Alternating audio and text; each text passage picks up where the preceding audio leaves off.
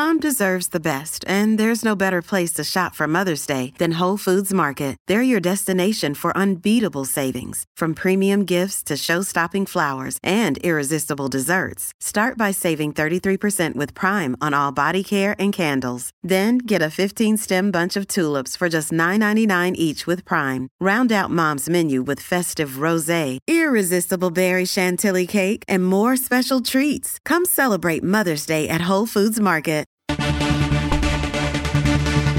El mundo de las grandes ligas se complace en traerle un programa dinámico. Con Félix de Jesús, Kevin Cabral y un grupo de profesionales. Segmentos con los diferentes deportes en su actualidad. Reportajes exclusivos sobre sus equipos favoritos. Entrevistas con peloteros, coaches y todas aquellas personas ligadas al béisbol. El mundo de las grandes ligas comienza ahora.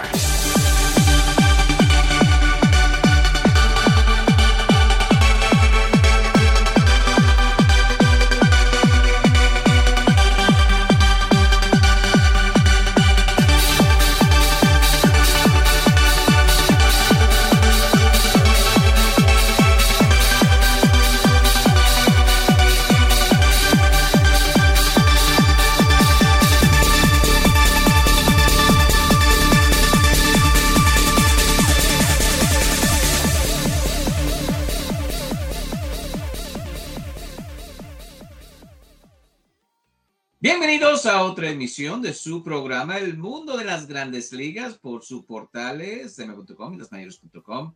Como siempre, el podcast se puede escuchar donde ustedes escuchan su podcast favorito, El Mundo de las Grandes Ligas, semanalmente con Kevin Cabral, un servidor Félix de Jesús, con todas las noticias eh, de lo que está pasando en las Grandes Ligas. Eh, ya, bueno, estamos llegando al final del mes de abril, ya se ha dado un 16% de la temporada y tenemos eh, varias noticias para ustedes en el día de hoy. Recuerden, la producción es de MLBN. Bueno, eh, y comenzamos eh, con el equipo de Tampa Bay. Sigue ganando, aunque hubo una serie difícil frente al equipo de los Astros de Houston. Hoy, por cierto, pierden una carrera por cero. Buen comienzo de Hunter Brown.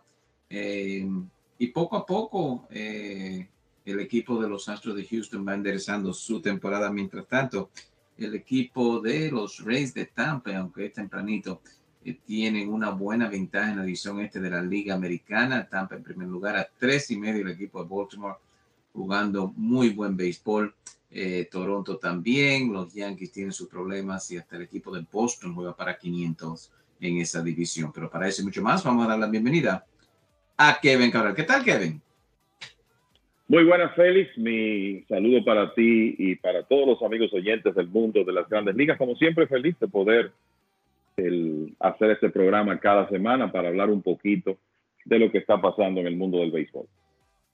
Bueno, Kevin, el equipo de Tampa pierde dos eh, de tres del equipo de Houston. Eh, también ha perdido frente al equipo de Toronto y hemos dicho que, bueno, ese buen comienzo con equipos eh, eh, débiles. Eh, Cincinnati está jugando mucho mejor y vamos a entrar con ellos eh, en un minutico. le ganaron a Texas la serie, un equipo que está en primer lugar, pero mirando Kevin, este equipo, vimos, o estaba mirando algunos de los partidos, Wander Franco ha estado tremendo, hasta siendo atrapadas con una mano, ya hemos dicho del picheo.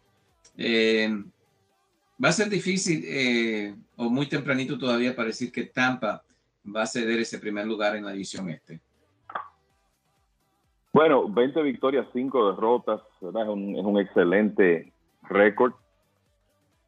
a mí me parece que si hay un equipo capaz de darle casa a, los Rays, por lo menos como se ven las cosas ahora mismo, pensando que los Yankees no están completos, el conjunto de los Blue Jays de Toronto, que tiene una gran ofensiva y su picheo abridor ha estado excelente últimamente.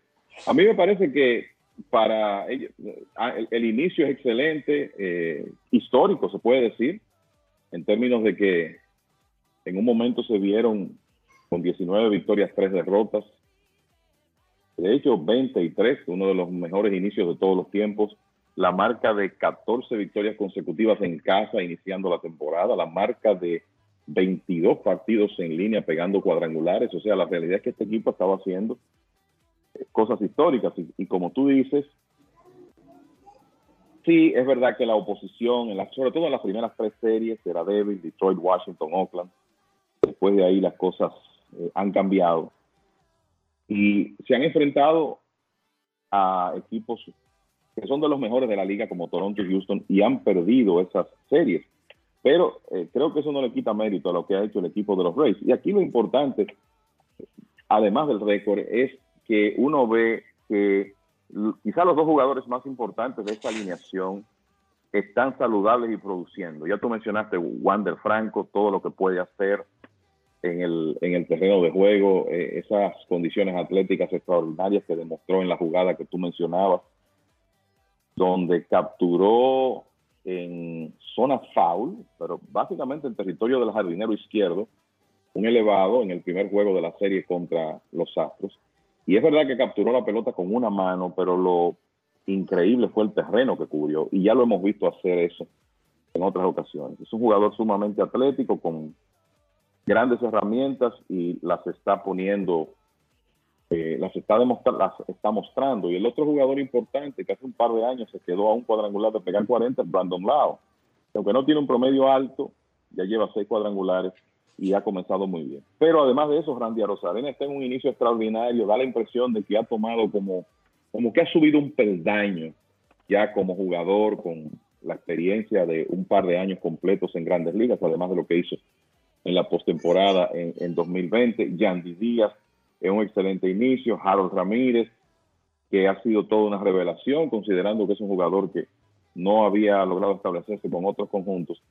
Entonces el picheo abridor se ve sólido y va a mejorar porque, bueno, ya se reintegró Zach Eflin, el, van a, conseguir la inyección de Tyler Glasnow próximamente. Es cierto que perdieron a Jeffrey Springs por el resto de la temporada, pero sabemos que los Rays tienen mucha profundidad en su picheo. Entonces, ¿que tiene la división segura? Obviamente no, aunque hoy en día hay menos partidos contra los rivales de su división, ellos van a tener que jugar más series contra, contra Toronto, contra los Yankees, contra los mismos Orioles que se ven también.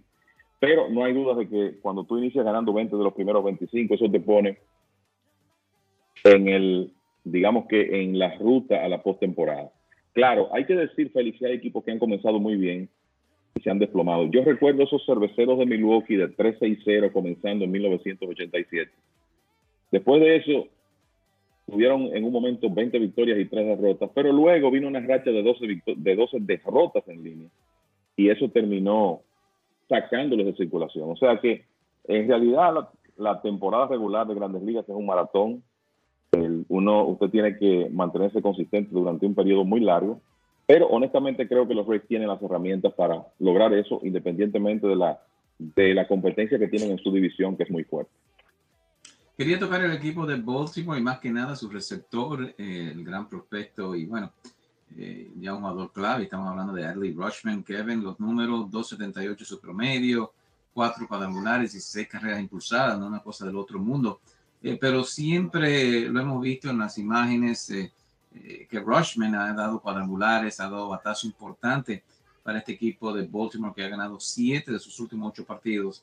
Y no creo que ese equipo este año va a ser uno de los peores, o sea, va a estar ahí en, plena pelea con los eh, grandes de esa división este de la Liga Americana.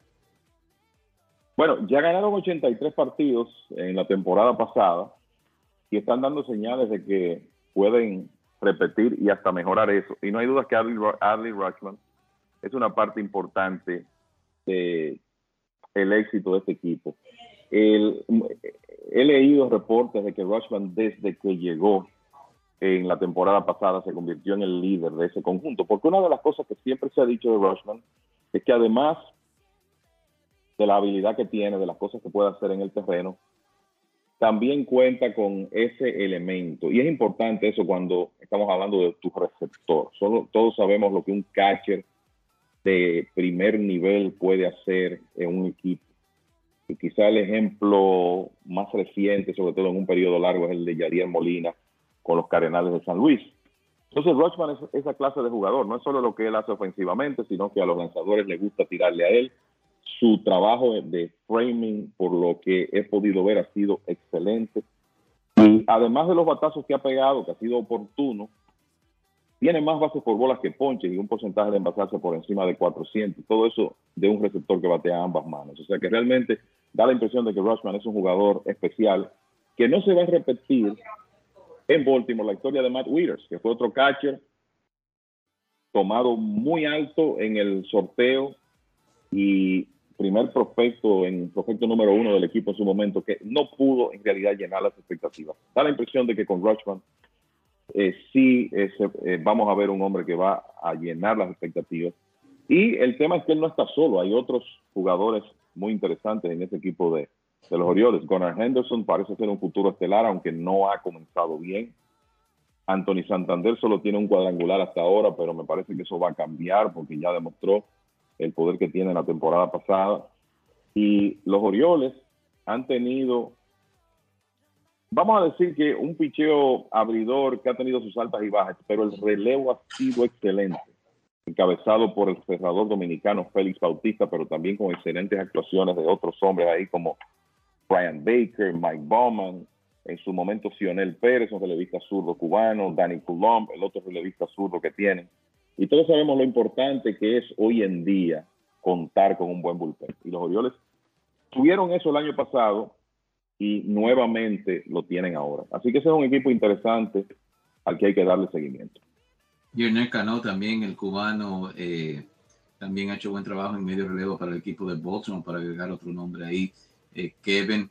Eh, pero mirando a, Toronto, y claro, sabemos que en la renovación de Roger Center han jugado 16 partidos fuera de casa, 9 eh, eh, en casa, tiene marca de 7 y 2, 9 y 7 afuera, Kevin, pero Toronto, bueno, enseñando básicamente el, mismo picheo que, que, demostró el año pasado, bateadores como Guerrero Jr. haciendo su trabajo, Bichet, adquieren a Belt y tú lo mencionaste al comienzo, que si alguien va a alcanzar el equipo de Tampa, por, lo menos ahora hasta que a ver lo que los Yankees ofrecen eh, esta temporada, si algunos de sus lesionados llegan, pero eh, mirando el equipo de Toronto, eh, Kevin también anda muy bien. Ah, definitivamente, han jugado hasta ahora un excelente béisbol, 16 victorias, 9 derrotas, a cuatro juegos del, del, primer lugar. Y algo interesante con los Blue Jays, tú hablabas del picheo abridor, yo te diría que ese picheo abridor ha estado inclusive mejor que el año pasado, sobre todo últimamente. En los últimos ocho juegos, eh, esos lanzadores han permitido cinco carreras limpias en 52 entradas, un tercio. Eso es un promedio de 0.86. Eso no se va a mantener, obviamente, pero eh, lo importante aquí es que aunque esos promedios de carreras limpias de algunos de esos abridores se ven altos porque no comenzaron bien, comenzaron bien, Kevin Gossman, José Berríos, Chris Bassett, Yusei Kikuchi, que ganó esta tarde, la tarde del miércoles, todos se han visto bien. Y paradójicamente, el que ha estado peor es Alex Manoa, sin embargo, en su última salida en Yankee Stadium, tiró siete entradas en blanco, permitiendo apenas dos sitios. O sea que parece que ya se reencuentra Alex Manoa, que hay que recordar, el año pasado terminó tercero en las votaciones por el premio Sayón de la Liga Americana. O sea que así eh, buena fue su actuación. Entonces, el picheo abridor ha estado muy bien últimamente y este es un equipo que tiene muchísimas armas. Hasta ahora hay tres hombres que han estado sumamente calientes, que son, tú mencionaste a Vladi Jr., a Bobby Bichette y sobre todo Matt Chapman, el antesalista que será agente libre después de la temporada, que está teniendo su mejor momento ofensivo en grandes ligas. Kevin Kiermaier también, ha estado quizá por encima de las expectativas. Y otro que ha estado bien en las oportunidades que ha tenido es Whit Merrifield. Pero tú tienes ahí a hombres como Alejandro Kirk, que tuvo una muy buena temporada ofensiva el año pasado, a Dalton Varsho, jugador que llegó desde Arizona, que definitivamente son mejores de lo que ha mostrado hasta ahora. También George Springer, el mismo Brandon Bell. O sea que esa es una ofensiva extremadamente profunda, y con la capacidad de, generar muchas carreras, sobre todo cuando eh, tú nunca vas a pedir que todos esos jugadores estén calientes al mismo tiempo, pero quizá cuando coincida un grupo más grande, que sencillamente Brady Jr., Bichette y Chapman, calientes al mismo tiempo, entonces podríamos estar hablando de una de las mejores ofensivas del béisbol. Y entonces entramos con temas del equipo eh, de los Yankees, 14 y 11 eh, pierde una serie eh, frente al equipo eh, de los mellizos de Minnesota. Me parece que en la primera serie que pierden frente a ellos, de, por lo menos de tres juegos de, antes del año 2000, Kevin ganan los primeros dos. hoy ganan los Yankees de gran manera. Volpi ha comenzado a batear el prospecto del equipo de los Yankees y eso es buena noticia. En su cumpleaños también Aaron Judge batió en el día de hoy en la victoria de 12 por 6 sobre Minnesota. Pero tú mencionas las lesiones del equipo de los Yankees y aunque han, eh, han tenido buen picheo, eh, Kevin, le falta Severino, eh, le falta otros jugadores, Stanton. ¿Qué ha pensado hasta los Yankees y la fanaticada de los Yankees aquí preocupado? ¿Tú lo ves como que el equipo todavía tiene el potencial de, de estar entre los primeros en la división este de la Liga Americana? Bueno, si el tema de la salud mejora, me parece que sí. El problema es que los Yankees tienen hombres muy importantes lastimados en este momento y eso se está reflejando. Es cierto que en el partido del miércoles anotaron 12 carreras, pero en los cinco anteriores los Yankees habían anotado un total de 8. O sea, esa eh, ofensiva ha estado muy mal, fueron dominados por Sonny Gray y por Joe Ryan, los dos de los principales abridores del equipo de Minnesota en partidos consecutivos. Y es muy raro ver a Minnesota ganarle una serie a los Yankees. De hecho, le ganaron la serie particular 4 a 3 en, esta temporada porque ya no se enfrentan más. fue la primera vez desde 2001 que los mellizos de Minnesota le ganan una serie particular al equipo de los Yankees. Y todos sabemos cómo ha sido esa historia cuando estos equipos se encuentran en postemporada con los Yankees constantemente sacando de circulación al, equipo de Minnesota. Fue algo que ocurrió, a ver, en 2003, 2004, 2009, 2010, 2017 y 19. Minnesota chocó con los Yankees en los playoffs y terminó siendo eliminado. O sea, el dominio ha sido absoluto durante un par de décadas y sin embargo Minnesota pudo ganarle esa serie. Y yo creo que parte de eso es el reflejo de las lesiones. Los Yankees tienen un total de 12 jugadores en lista de lesionados. En ese grupo está uno de los principales hombres de la alineación, Giancarlo Stanton. Están los hombres llamados a ser los abridores 2 y 3 del equipo, me refiero a Carlos Rodón y a Luis Severino. Está George Donaldson, Harrison Bader, eh, Lou o sea, hay una serie de eh, hombres muy importantes en ese equipo de los Yankees que están fuera y eso se está reflejando en el desempeño del equipo en el terreno. Ya veremos cómo es el comportamiento en las próximas series. Esas 12 carreras que hicieron en el partido del miércoles, digamos que puede ser una buena señal. Y entonces ya al concluir esa serie con Minnesota hoy, se van a Texas a jugar cuatro partidos contra un equipo que tiene un picheo abridor mejorado y que ha estado jugando bastante bien, aunque han perdido unos partidos en, los últimos días. Así que vamos a ver cómo le va a los Yankees en ese escenario, si ellos logran aprovechar a los vigilantes que ahora mismo han perdido sus últimos tres partidos. Sí, hablando de esa serie, eh, Kevin, eh, Cincinnati, tarde le gana al equipo de, los Rangers, de llevaban ventaja en esos partidos, pero anotaron seis carreras en un partido tarde. Eh, o sea, Texas con ese medio relevo no creo que va a mantener ese primer lugar por mucho tiempo. Sí, mira, ya, ya el equipo de Houston poco a poco va tomando su nivel, aunque ahora hay un, problema físico con Jordan Álvarez, pero ya la combinación de esos resultados del miércoles coloca a los Astros de Houston a medio juego de los vigilantes. Y uno sabe que, bueno, por lo menos en, términos de talento, ese primer lugar en la división oeste de la Liga Americana le corresponde eh, a los Astros de Houston. Pero ciertamente la derrota del miércoles fue dolorosa, un partido que terminó con un cuadrangular ya en el inning final de Nick Sentel para darle eh, darle la victoria al, al conjunto de los, de los rojos. Y creo que lo hemos dicho aquí. Este equipo de Texas ha hecho inversiones los dos últimos años para mejorar. ciertamente traer a Jacob DeGrom, a Nathan Iovaldi, Andrew Heaney, ya hace una diferencia en la rotación. O sea, por lo menos tú sabes que los vigilantes cada día, por lo menos en este momento, le pueden presentar un abridor de respeto al oponente. estamos hablando de una rotación que tiene a DeGrom, a Martín Pérez, Iovaldi, John Gray y Andrew Heaney. Es un buen quinteto y ellos no tenían eso en temporadas anteriores. Y digamos que en el caso del bullpen, los brazos están ahí. José Leclerc, Jonathan Hernández, Dane Dunning, pero lo cierto es que en estos últimos partidos contra Cincinnati esos hombres no han podido eh, hacer el trabajo. Además de que esta es una alineación que todavía tiene laguna. Tú revisas el outfield de, los vigilantes y fuera de, Adolis García, que ha comenzado muy bien. La realidad es que hay poca profundidad en, entre, en el tema de los jardineros del equipo de, de los vigilantes. O sea que yo los veo a ellos más como un equipo que quizá puede pensar en jugar para 500 este año, rondar los 500 puntos. Eso sería un paso de avance sin duda, pero no un equipo que está necesariamente en posición de ganar su división. Quizá con este esquema de seis equipos avanzando a la postemporada, ellos pueden jugar suficientemente bien para lograr una clasificación, pero tú ves la Liga Americana y como que uno llega a la conclusión de que hay seis equipos o más que deberían terminar por encima de los vigilantes.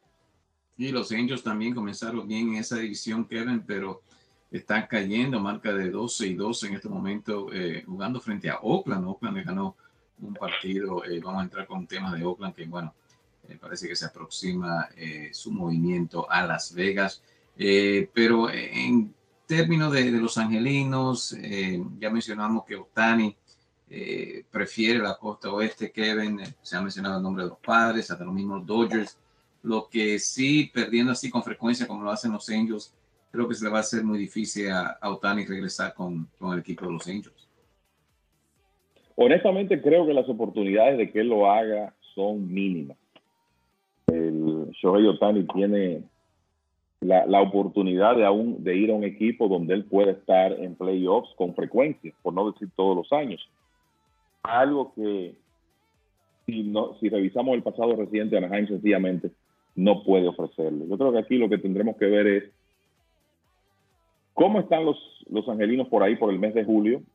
Obviamente si están en competencia por lo menos por un puesto para ir a los playoffs, no van a cambiar a Otani, pero si salen de competencia, el mercado de cambio se podría poner muy interesante si la gerencia del conjunto decide negociar a Otani sabiendo que él es agente libre después de la temporada y que difícilmente regrese cuando quizás tenga la oportunidad de ir a los Dodgers o firmar con uno de los equipos de la ciudad de Nueva York, independientemente de, de su preferencia por la costa del Pacífico. El dinero habla, aunque la realidad es que Otani va, o sea, lo que uno piensa es que él va a recibir eh, ofertas históricas, considerando el aporte que hace como bateador y como lanzador. Es todo un espectáculo y es lo mismo que Mike Trout. Uno quisiera ver esos hombres en la postemporada y lamentablemente al estar con Anaheim eso ha sido imposible en los últimos años. Bueno, mirando entonces Seattle, recibe la mala noticia que Rob Ray va a perder la temporada. Eh, Kevin, y aunque el zurdo eh, que hace unos años eh, lanzó muy bien para Toronto, hasta ahora en Seattle no ha dado resultado. Seattle estará buscando otro lanzador en esa rotación, ahora mismo con marca de 11 y 12. Bueno, Robbie Ray fue el sayón de la Liga Americana en 2021, o sea, tan reciente como eso, y perderlo. Desde que se habló de una lesión en el tendón flexor, sabíamos que eso era muy mala noticia y que la, la ausencia de Ray podía ser prolongada. Finalmente necesitó cirugía y no lo veremos más hasta 2024. El, equipo de los marineros, yo te diría que todavía tiene cuatro sólidos abridores con el dominicano Luis Castillo, con Logan Gilbert, George Kirby y Marco González. Que dicho sea de paso, todos han estado tirando bien hasta ahora, especialmente Luis Castillo, que ha estado excelente. El tema de los marineros es un quinto abridor. Eso es lo que tienen que tratar de estabilizar. Chris Flexen no ha podido hacer el trabajo. No sé hasta cuándo van a esperar por, por Flexen, considerando eh, que ha permitido hasta ahora básicamente una carrera por entrada en sus cinco salidas, cuatro como abridor. Entonces, él se siente sin dudas la ausencia de un lanzador como Robbie Ray, que en plenitud de condiciones, yo te diría que en el peor de los casos era el lanzador número 3 de esa rotación. El inicio de los marineros no ha sido el mejor. Es un equipo que ganó 90 partidos el año pasado y que con el desarrollo de Julio Rodríguez y sobre todo la adquisición de, Oscar Hernández que hicieron en la temporada muerta y lo bien que ha comenzado Jared Kelenic, eh, uno piensa que es un equipo que tiene una buena oportunidad de ir a los playoffs. Eh, y también por eso, porque tiene cuatro abridores sólidos. Pero no hay duda que la rotación se debilita con esa ausencia de Robbie Ray. Bueno, los Piratas sorpresivamente están en primer lugar en la división central. Hay noticias de los Mets también, los Bravos jugando frente a los Marlins en el regreso de Sandy Alcántara. Y más noticias le tenemos para ustedes, pero tenemos que hacer una pequeña pausa aquí en el mundo de las grandes ligas y ya regresamos con ustedes. Don Aníbal Tequila. Altos y refinados estándares seleccionados de agave azul para producir un excelente tequila. Don Aníbal Tequila. Silver y extrañejo. Ya se encuentra en estos lugares. En el Progreso, Liquor and Wine. En el 1440 Noble Avenue en el Bronx. Ahí ya encuentras Don Aníbal Tequila. Silver y reposado el Progreso, Wine and Liquors. Ahora con Tequila Don Aníbal, Silver y Reposado. Shoprite Wine and Spirits of Clinton. En el 895 de Paulison Avenue en Clifton, New Jersey. También ya encuentra Don Aníbal Tequila Silver y Extrañejo en New Rochelle, en la Casa de los Tequilas, con la variedad más extensa de tequilas en todo New York. La Casa de los Tequilas en Union Avenue en New Rochelle. Y como ya saben, en West New York, New Jersey, en Hollywood Liquors 6006 de Park Avenue en West New York, New Jersey. Ahí también se encuentra Don Aníbal Tequila Silver y Extrañejo. Y para usted que vive en el área de Scardell, New York, Don Aníbal Tequila Silver y Extrañejo en Midway Wine and Liquors. Midway Wine and Liquors en el 973 de Central Park Avenue en Scardell, New York. Don Aníbal Tequila, distinción y calidad para quien gusta de un buen tequila.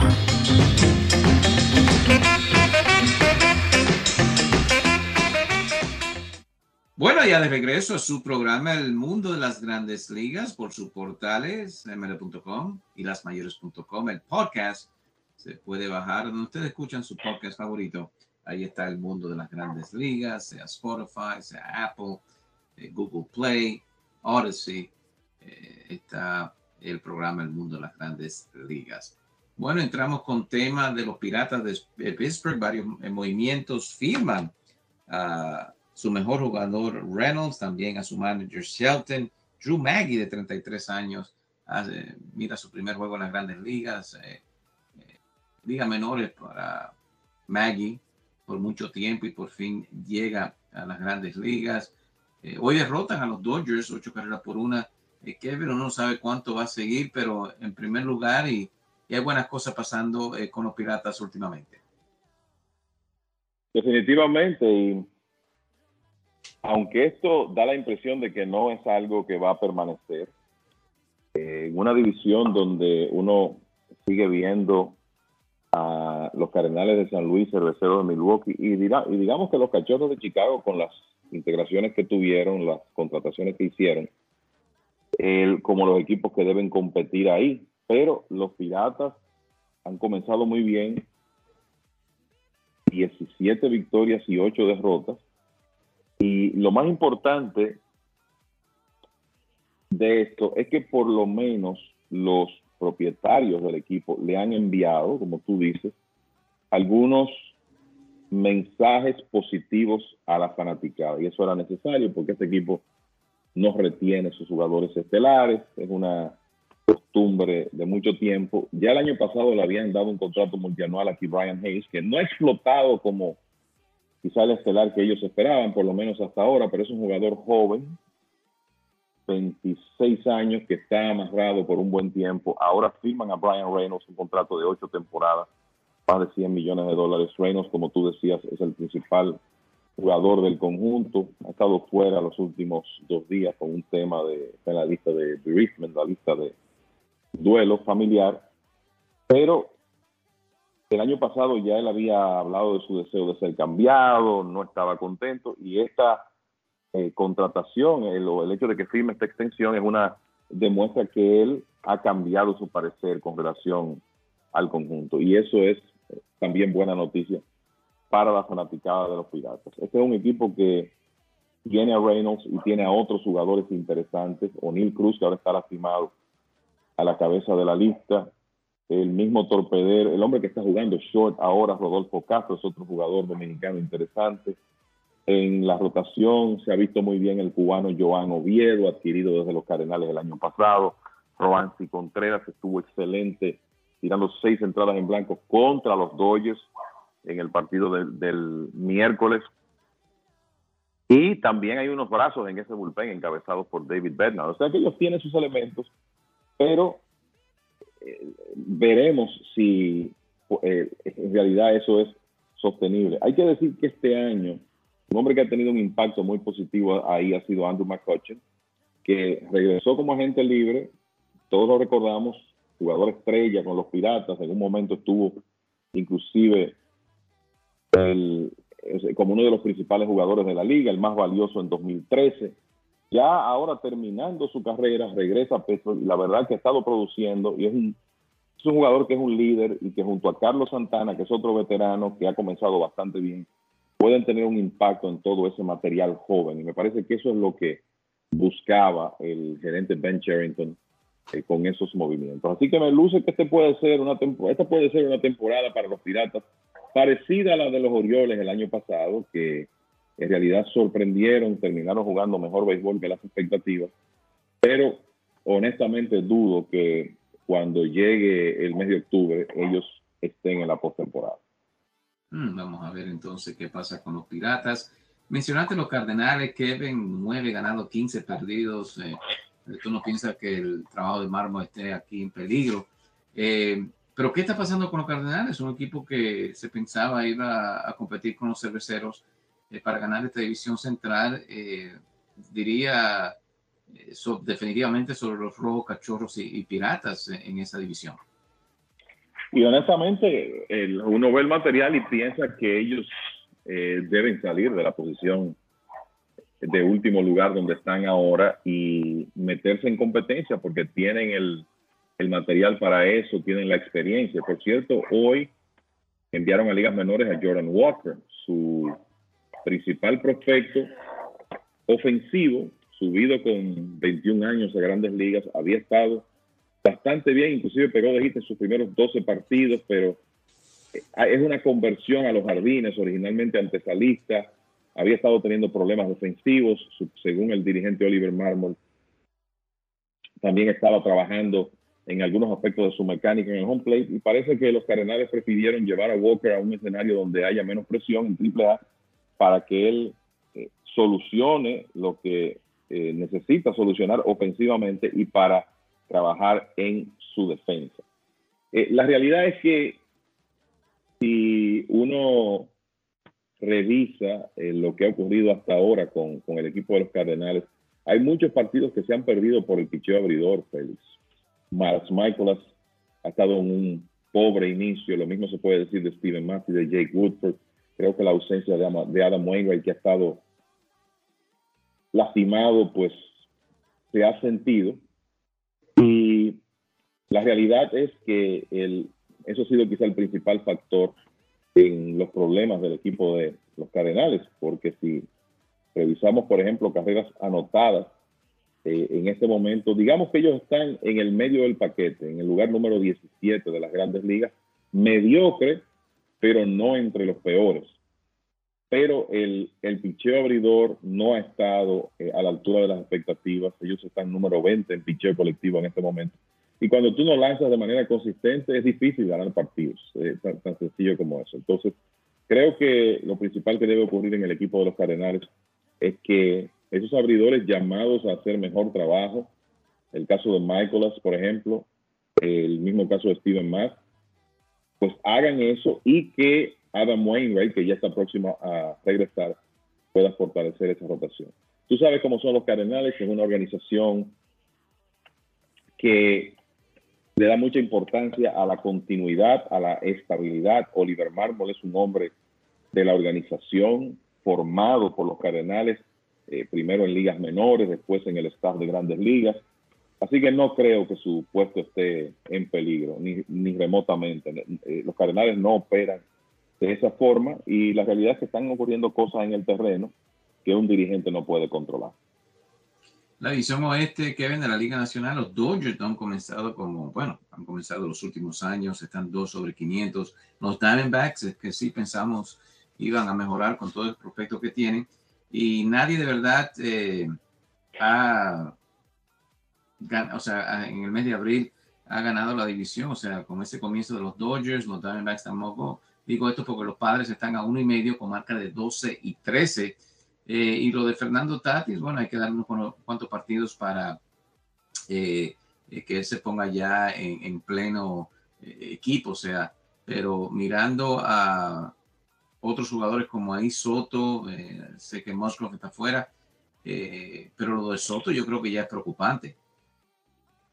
La realidad es, yo creo que lo que ha ocurrido en la división oeste hasta ahora, es especialmente una buena noticia para los padres de San Diego, considerando que ellos están uno por debajo de 500, tienen un diferencial de carreras de menos 19, han sido una de las ofensivas menos productivas en la Liga Nacional y sin embargo están a juego y medio de la primera posición. El, tú revisas la ofensiva de los padres y la realidad es que el único jugador que tú puedes decir que ha estado a su altura hasta ahora es Sander Bogarts. Bateando 330 con un OPS de 959. O sea, las credenciales que está presentando son excelentes. Soto, como tú dices, preocupante. Bateando 188 y ya cuando uno ve la cantidad de apariciones que él tiene desde que llegó a los padres, un promedio de bateos rondando los 220 puntos eso preocupa. Es cierto que él se sigue envasando con mucha frecuencia, que recibe las bases por bola, pero los padres necesitan más que eso de Juan Soto, necesitan un bate productivo. De hecho, él está llamado a ser uno de los principales bateadores del negocio. Y desde que llegó a San Diego no ha sido eso. Debo decir a favor de Soto que él tradicionalmente ha iniciado lento.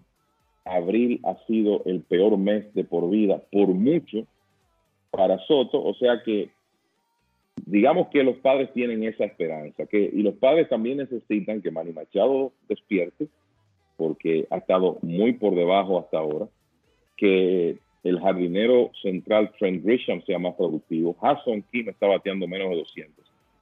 Así que son muchos los culpables del pobre inicio ofensivo del equipo de los padres que tienen el peor promedio de bateo colectivo de las grandes ligas. Eso no se esperaba. Y cuando tú ves un equipo que está pasando por una situación así, que no tiene su rotación completa y está a juego y medio del primer lugar, yo creo que tienen que sentirse muy dichosos, porque como tú dices, nadie se ha despegado. Digamos que Arizona ha hecho lo que se esperaba hasta ahora, que jugara mejor béisbol, que ya fuera un equipo de más de 500 con ese tremendo material joven que tienen. Y los Dodgers, que en realidad perdieron muchas piezas y le están abriendo espacio a, a prospectos como James Outman, Miguel Vargas, ahora subieron a Michael Bush a grandes ligas. Han tenido lesiones importantes hasta el punto de que Mookie Betts ha tenido que iniciar partidos en el short. pues los Dodgers no han logrado tampoco separarse del resto de, la división. Y me parece que vamos a tener una lucha sumamente interesante ahí, porque eh, pienso que los padres van a comenzar a jugar béisbol los mismos Dodgers y a mí no me sorprendería que Arizona por lo menos se mantenga cerca durante toda la temporada porque tienen el material para eso. Bueno, eh, se viste de gala México, ya que van a tener dos partidos ahí los gigantes y el equipo de los padres este fin de semana que se aproxima, eh, Kevin, y sigue expandiendo las grandes ligas, eh, buscando ¿no? más fanáticos que entren a lo que es el béisbol. Claro, eh, la, ciudad, eh, ciudad México, la capital mexicana, obviamente es una gran ciudad con una eh, gran población y ya ha demostrado que es capaz de, de ser sede de grandes eventos. Y tienen además la instalación para poder llevar juegos de grandes ligas. Y los padres, por la cercanía de San Diego con el área de Tijuana, en la frontera mexicana, tienen muchos fanáticos en México, o sea que uno le augura éxito a, a esa serie. Y son de las cosas que Major League Baseball ha estado tratando de hacer, como tú dices, para hacer el deporte más internacional. Ya se jugaron partidos en Inglaterra, se hará de nuevo. Se han llevado partidos al Oriente también. Eh, Puerto Rico, obviamente, en la época de los Expos de Montreal también fue sede de muchos juegos de grandes ligas, o sea que, y también Monterrey, México, en un momento fue sede, o sea que eh, hemos, estamos viendo estas cosas y ya vimos en el último Clásico Mundial de Béisbol cómo la, eh, la expansión del, del béisbol como deporte se va convirtiendo en una realidad. Y entramos a, bueno, problema de los Mets, eh, Kevin, el picheo. bueno, en lo que se refiere a lanzadores abridores, eh, yo creo que tres de los cinco están lesionados. Eh, Verlander se, se, recupera, Scherzer suspendido. Eh, el único lanzando es el japonés Kevin, pero frente a los nacionales, un equipo que es flojo y pierden cuatro carreras por una, ese partido le queda un inning por jugar, pero posiblemente pierdan la serie ¿Qué ha pensado del equipo de los Mets eh, hasta ahora? Bueno, yo te diría que los Mets se manejaron admirablemente hasta un momento con todas las lesiones que han tenido en, su picheo. Eh, eso quizá podemos decir que eh, fue lo que ocurrió hasta los últimos dos partidos del fin de semana en San Francisco, porque, porque le ganaron le barrieron una serie a Oakland en casa. Eso no sorprende porque los Atléticos son probablemente el peor equipo de las grandes ligas, pero después le ganaron una serie a los Dodgers y comenzaron ganando dos de manera dominante contra los gigantes. Después de ahí, perdieron el sábado, perdieron el domingo y como tú dices, ayer no pudieron batear contra los nacionales de Washington y hoy pierden 4 por 1 en el noveno. O sea que los Mets podrían estar cerca de una racha de cuatro derrotas en línea. Y es como tú dices, o sea, ahora mismo de la rotación que los Mets habían planificado, solo hay un lanzador disponible, que es Kodai Senga. El, el, Max Scherzer, como sabemos, está suspendido por 10 partidos. Justin Verlander se espera que tenga una salida de rehabilitación el viernes y que ya para la próxima semana en Detroit esté integrándose a la rotación del conjunto. Eso es una buena noticia. Ese sería el primero en regresar, porque también están fuera Carlos Carrasco con molestias en el codo, también va avanzando en su rehabilitación, y José Quintana, a quien no vamos a ver hasta después del juego de estrellas. Entonces, eso ha obligado a los Mets a utilizar alternativas como David Peterson, Tyler McGill, que yo te diría eran todavía alternativas planificadas y más o menos seguras, porque ellos tenían la experiencia abriendo juegos. Pero ya hemos visto a José Butó iniciar un par de partidos. Joey Luke Casey lució excelente en su primera salida y creo que lo vamos a ver en la rotación por un tiempecito. Y también en el caso del bullpen, los Mets han tenido que apelar a lanzadores que no necesariamente estaban en los planes originales. Así que eh, este equipo tiene la profundidad, tiene la alineación para ganar muchos juegos, pero no hay duda que yo creo que esta es una nueva demostración, Félix, de que nunca hay suficiente picheo. Eh, cualquiera hubiera pensado que los Mets estaban muy sólidos con su rotación, a pesar de que sabíamos que dependían de dos lanzadores muy veteranos, con muchas entradas lanzadas ya como Verlander y Scherzer. Pero tú nunca puedes prever cuatro lanzadores lastimados en tu rotación al mismo tiempo. A mí me recuerda lo que ocurrió con los Mets en 1987. Venían de ganar con un super equipo en 1986 que parecía como posicionado para ganar múltiples campeonatos.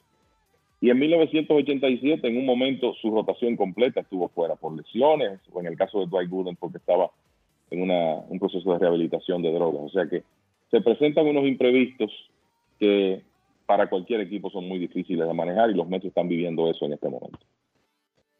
Y en lo que se refiere a los Marlins, bueno, el regreso de Sandy Alcántara en el día de hoy, queden, pero bueno, fanáticos de los Marlins deben tener una frustración tremenda. El equipo eh, gana unos partidos de forma consecutiva, ahora pierde cuatro, están jugando frente a los Bravos. Los Bravos mantienen ese primer lugar en la edición este de la Liga eh, Nacional. Eh, pero lo difícil aquí para los fanáticos de los Marlins es que no han jugado mal frente a los Bravos, pero en los últimos innings eh, los Bravos vienen y, ganan los partidos, o sea, enseñando que sí son un equipo superior a, los Marlins, pienso yo, hasta ahora. Sí, el tema es que los Bravos de Atlanta son uno de los mejores equipos del béisbol eh, en este momento, campeones en el 2021, llegaron lejos en los playoffs eh, el año pasado. Y es cierto que vienen de ser barridos en una serie por los Astros de Houston, pero el lunes vimos una muestra de dominio absoluto de uno de los principales lanzadores jóvenes del negocio, que es Spencer Strider, que inclusive llevó un juego perfecto hasta el séptimo episodio. Ayer, Ozzy Alvis acarrió la ofensiva y con Charlie Morton iniciando y eh, llevándose finalmente la victoria, lograron ganar ese partido. Y como tú decías, en el caso del miércoles, los, los, Marlins parecían en una muy buena posición para ganar su partido porque estaban delante 4 a 0, tenían a Sandy Alcántara en el box. Sandy se metió en problemas en el sexto, lo sacaron, terminó permitiendo dos carreras en cinco y dos tercios y el equipo de los Bravos atacó de manera inmisericordia ese bullpen de los Marlins, especialmente a Dylan Floro, y ganaron viniendo de atrás. Y me parece que, como tú dices, son de los momentos en que la diferencia entre dos equipos se nota. Y en el caso de los Bravos, hoy contaron con muy buena actuación de su bullpen, Michael Tonkin y ya en el, en el último episodio, AJ Mentor. Y la ofensiva hizo lo que tenía que hacer en el último tercio de acción para ellos regresar y ganar ese partido. Bastante entonces interesante. Bravos en este momento con ventajas sobre el equipo los Mets. Eh, Filadelfia ha jugado bien, comenzaron pésimo la temporada, pero 7 y 3 en sus últimos 10 juegos. Bueno, Kevin, eh, ¿algunos comentarios eh, finales? Bueno, eh, solamente tratar el tema de los Atléticos de Oakland. Esta semana trascendió una noticia que quizás fue la más importante en, en, el mundo del béisbol y fue que los Atléticos adquirieron o ya hicieron un compromiso para adquirir unos terrenos en Las Vegas, donde se construiría un nuevo estadio para asegurar la mudanza del equipo de los Atléticos desde Oakland a Las Vegas. Lamentablemente las negociaciones para construir un nuevo estadio en Oakland no han sido fructíferas. Eh, eh, digamos que los Atléticos hoy en día juegan en el peor estadio de las grandes ligas en cuanto a, las condiciones de la, instalación. Eh, se nota que no había muchas esperanzas de que eso cambiara. además, se le hace muy difícil a los atléticos con la baja asistencia que constantemente tienen en Oakland ser competitivos. Y todo eso puede cambiar en Las Vegas. Entonces, estas son de las cosas que uno no quisiera ver, son muy dolorosas para una fanaticada. De las cosas que se vivieron por primera vez en los 50, cuando Brooklyn perdió a los Dodgers y después se mudaron también los gigantes a la, a la costa oeste, lo hicieron juntos. todavía hoy en día se extraña a los Dodgers en esa área de, Brooklyn y es algo que se ha visto en otros deportes también. Pero lamentablemente, en un estadio nuevo, la impresión que ha dado en los últimos años es que Oakland no es una sede viable. Y por eso la gerencia del conjunto de los Atléticos ha tenido que tomar esta decisión.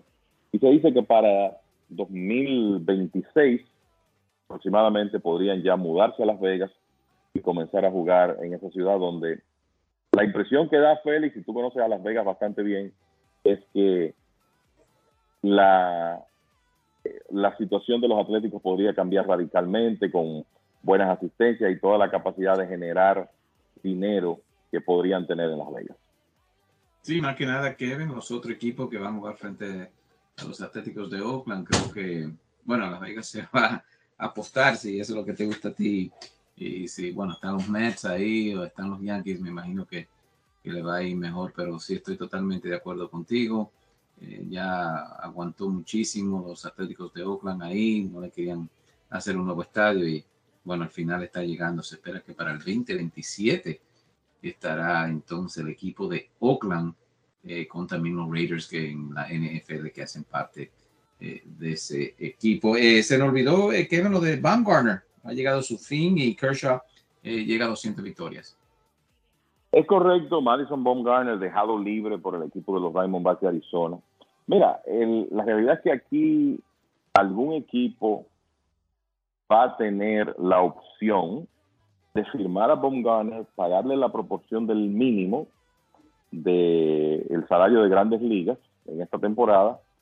Y quizá, tú sabes que hoy en día los equipos de grandes ligas eh, trabajan tiene sus laboratorios de picheo, utilizan mucho la tecnología, las cámaras de, alta velocidad para analizar la mecánica. Y uno ha visto en realidad carreras de grandes ligas que se rescatan. Anoche vi a Shelby Miller salvar un partido para los Dodgers.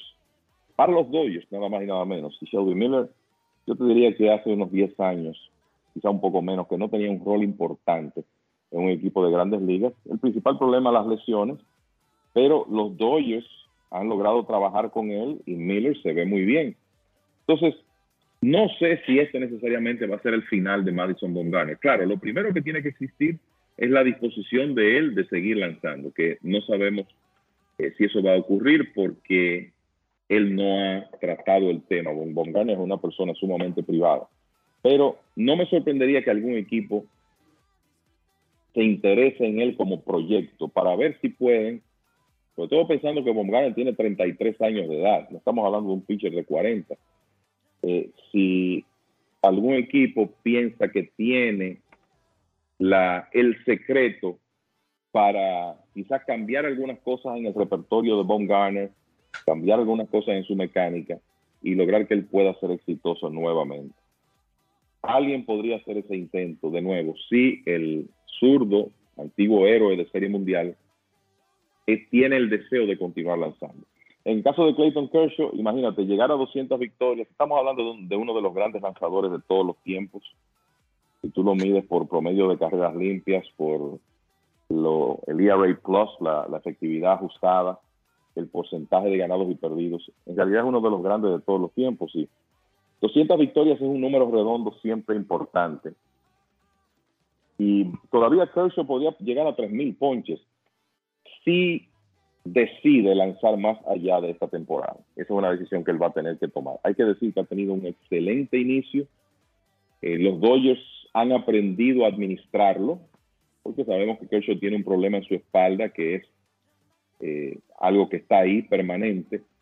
Pero los Dodgers han sabido ajustar muy bien la carga de trabajo que le asignan en los últimos años para que él sea exitoso.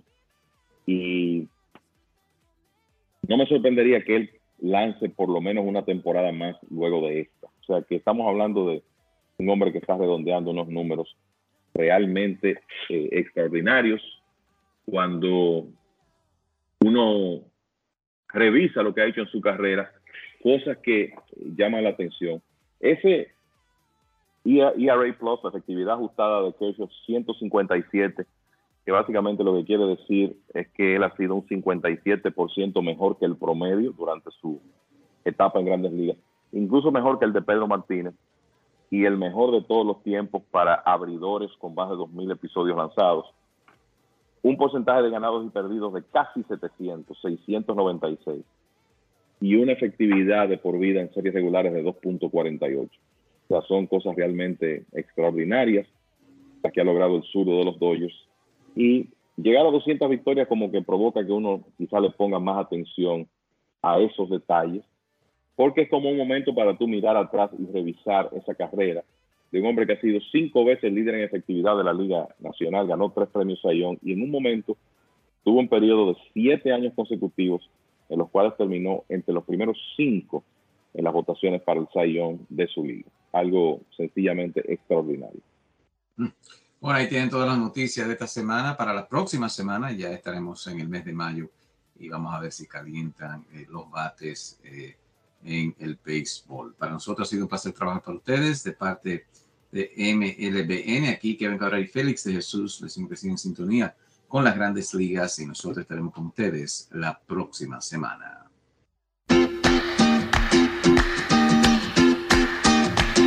Don Aníbal Tequila Altos y refinados estándares seleccionados de agave azul para producir un excelente tequila. Don Aníbal Tequila, Silver y Extrañejo, ya se encuentra en estos lugares. En el Progreso, Liquor and Wine, en el 1440 Noble Avenue en el Bronx. Ahí ya encuentras Don Aníbal Tequila, Silver y Reposado. El Progreso, Wine and Liquors. Ahora con Tequila Don Aníbal, Silver y Reposado. Shoprite Wine and Spirits of Clinton, en el 895 de Paulison Avenue en Clifton, New Jersey. También ya encuentra Don Aníbal Tequila Silver y Extrañejo en New Rochelle, en la Casa de los Tequilas, con la variedad más extensa de tequilas en todo New York. La Casa de los Tequilas en Union Avenue en New Rochelle. Y como ya saben, en West New York, New Jersey, en Hollywood Liquors 6006 de Park Avenue en West New York, New Jersey. Ahí también se encuentra Don Aníbal Tequila Silver y Extrañejo. Y para usted que vive en el área de Scardell, New York, Don Aníbal Tequila Silver y Extrañejo en Midway Wine and Liquors. Midway Wine and Liquors en el 973 de Central Park Avenue en Scardell, New York. Don Aníbal Tequila, distinción y calidad para quien gusta de un buen tequila.